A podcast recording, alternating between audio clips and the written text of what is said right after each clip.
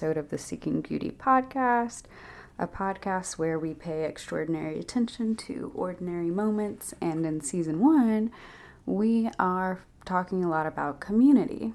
And today, I wanted to talk about dinner nights or dinner parties with friends and overall, I kind of wanted to try little different themes for each month. Um, so, welcome to May. And for this month, I kind of wanted to talk a bit about the moon and how connecting with the moon can keep those small beauties feeling alive in your life, even if you're just by yourself or intentionally meeting with your community. So, we have Moon Magic May, but Today's moon fact will just be within my small beauty. It's a concept I just learned about called moon gardening or gardening with the moon. It's a little different from like a specific moon garden filled with flowers and plants dedicated to reflecting the moon in magical ways. But this is more just like a garden with like it has to do with the phases of the moon. I guess I learned that it's a very common historic practice, nothing new, but new to me kind of thing. And it's all about how it's really good to plant like the week following, or not following, the week before a full moon because there's something like plant in the ground because it helps the plants. There's some sort of nutrient boost those like two or three nights that the moon is full for a baby plant. So the May full moon is actually this Friday, so if you're in a zone where you're safe from freezes, it would be a really great week to get a few plants in the ground and let them have that big moon magic at the end of the week. And further into learning about that, I actually learned that the May full moon is called the flower moon or the planting moon. So it's just like everything I was looking into aligned, and I thought it was really cool. So that was my small beauty of the week. So before I get into like dinner parties or dinner nights specifically, I wanted to talk about why why dinner parties? Why not just like a regular party? Um, but my intention this year is to not, you know, never have a party, but I had realized that my socializing view in my brain was so tied and so linked to parties only. And parties for me and my group of friends would be anywhere from like six to eight hours or more. Like we, you know, start around five or six, go to two three in the morning sometimes, depending. I would normally go to bed before everyone even left. Um, so I don't even know how long they would go on, but it would make those nights, like while they were awesome and fun, so draining and so like something I could only do once every three to four months. So not really actually getting a lot of friend time. And then it's just such a big, impactful night that it, it kind of made me think socializing was this big daunting thing that I really had to work myself up for and clean this whole house and do all these things for. And I just really wanted to go into this year with more intentional, smaller things so that my brain can remember that smaller community based events exist and they don't drain you and that socializing is a good thing. And so that pretty much brought out book clubs and women's circles and dinner nights and stuff like that. So that's sort of like my reasoning for a dinner night versus a party. Um, so, yeah, I'll start with a little bit of history about the, the dinner party. Um, the concept obviously goes way back, medieval times.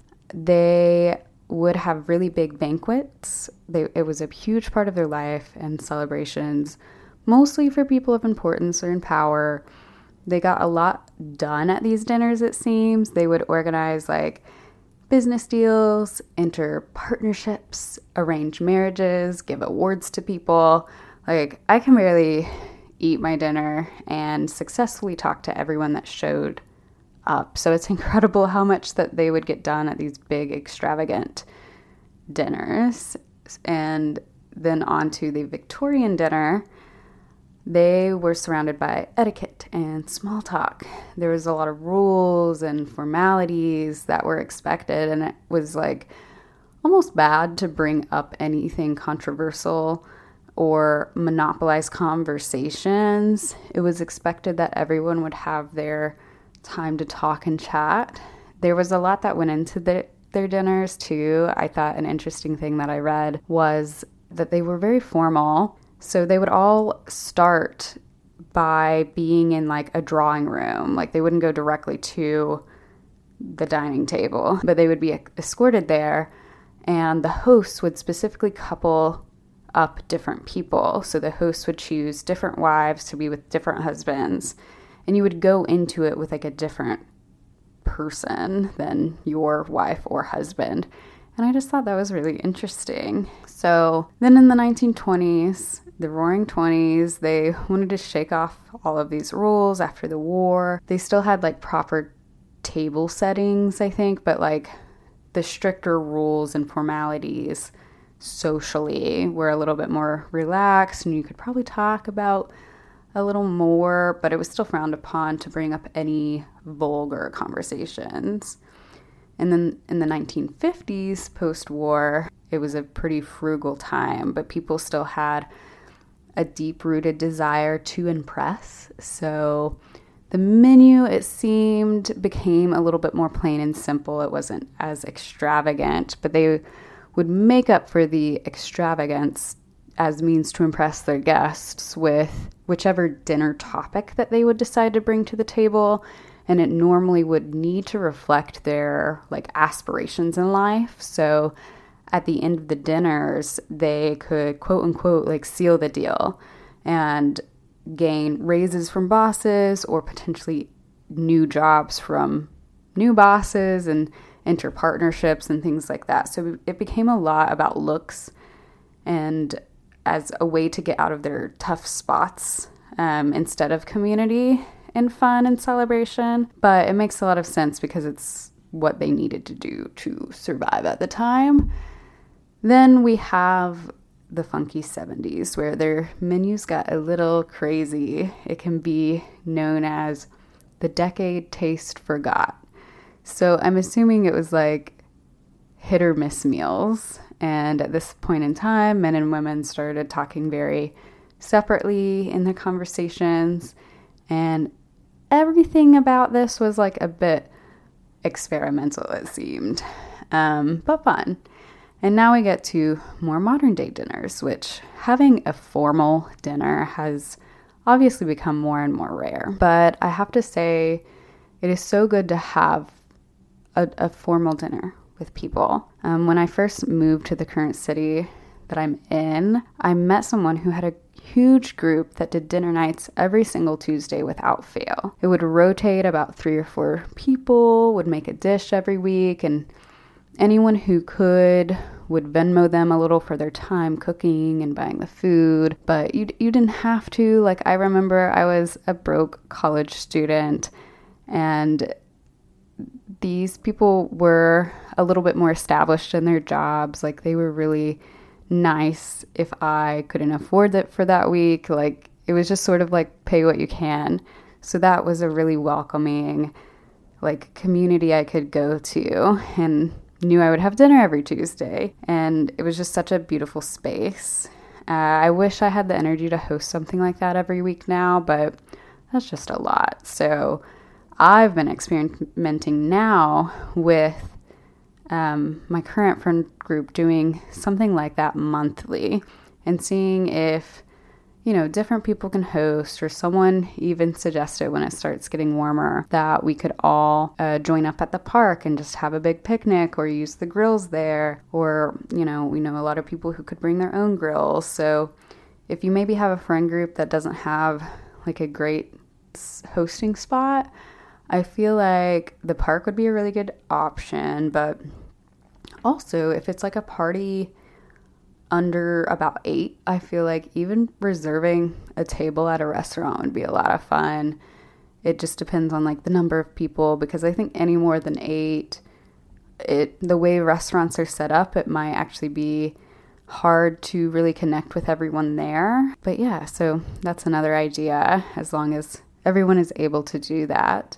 Some easy menu ideas for a dinner night are first, obviously, checking on the dietary restrictions or choices of the group members and seeing if there's a way to coordinate who brings what and if it can be made in a way that serves everyone, or like for our group, there's a few gluten free people. So I think the last time we had a dinner, there was just a gluten free option of the main course and a normal option of the same dish. And it would like wasn't a big deal for the host to do that. And so I think something like that would be good. Obviously, we want everyone to be as included as possible. And any sort of like protein or meat, I'm sure there are vegan options to this, but I would not know. I am not vegan, but roasted or grilled like hamburgers, chicken wings, things like that, like a meat source. And then always having a type of like roasted veggie. I have found making a honey garlic butter glazed over my veggies right before roasting them has just been my go to lately. I just discovered this and just a very, very light drizzle of honey and then melted butter with minced garlic drizzled over top. It's just very, very good. Um, then you can always have different snacks like charcuterie or a veggie tray um, or a dip with crackers and fruits. There's just so many options. I remember one time I was with a group and we didn't, none of us really wanted to cook, but we all just pitched in and someone got a big pizza order. So that could be like something you do as well. There's just so many options when you really think about it. The goal is eating with friends because eating is a really bonding thing to do. Another thing you could think of is with the summer and fall months coming up, if you have a space for it, um, having a bonfire time outside, if you're in a spot that allows that. Having just a crew of people to chat around the fire is so fun to me, so bonding, so nostalgic. It just brings like such a sense of peace and like presence when that fire is going and someone's just talking to me. Like I could just sit there forever and never look at my phone and never think about what's going on. It's like this is the moment that I've arrived at. I feel like that's just a really good idea and it would flow in a really nice way after a dinner, after people have eaten, to have a fire while the sun's going down. So those are kind of my dinner ideas, dinner options, dinner inspiration. Another thing, I know I kind of talked like a lot about group dinners, but having really intimate dinners with just like three to four people is, I think, also really important, especially if you're in a partnership. Having a double date of a dinner is so fun. Like, it's one of my most bonding times that I've had with people, especially if someone comes over to cook. I don't know what happens in my brain, but I feel really connected to someone when I am cooking with them. So I try to do that as much as I can. It's how I have fallen in love with all of my friends. And so I think that something like that is really special and really making the time to make your connection with um, just another couple or even just one on one with somebody is really special and uh, bonding. I know I've said that a lot, but I I don't know, it just speaks to my heart in a way. Might speak to your heart. Maybe that's not your thing, but um, I just really like it and I think it's really special and fun to do that. And I think prioritizing those and then having those people also in larger groups of dinner, it just makes it way easier for me. Like maybe you have a group of friends that you have already been really close to and you don't really have an issue with getting to know people on like a deeper level. But I have like a huge group uh, that was like actually my partner's group of friends that I just like I kind of entered the chat at the wrong time around like 2020 and stuff. So I just really haven't gotten to know a lot of them on a deeper level. So it's been really nice to start prioritizing that and seeking that out um, because then whenever I do see them in larger groups, I feel more connected to them. So, yeah, that was kind of a tangent, but I hope that this gave you some dinner inspiration.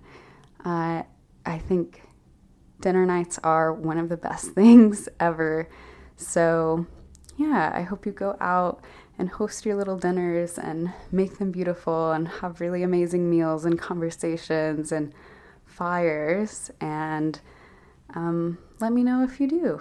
Uh, tag the the Seeking Beauty Instagram post. Um, yeah, and be sure to follow the Instagram if you want to support a little. It really helps me out. And I hope you have an amazing week and happy full moon. And I will talk to you all next week.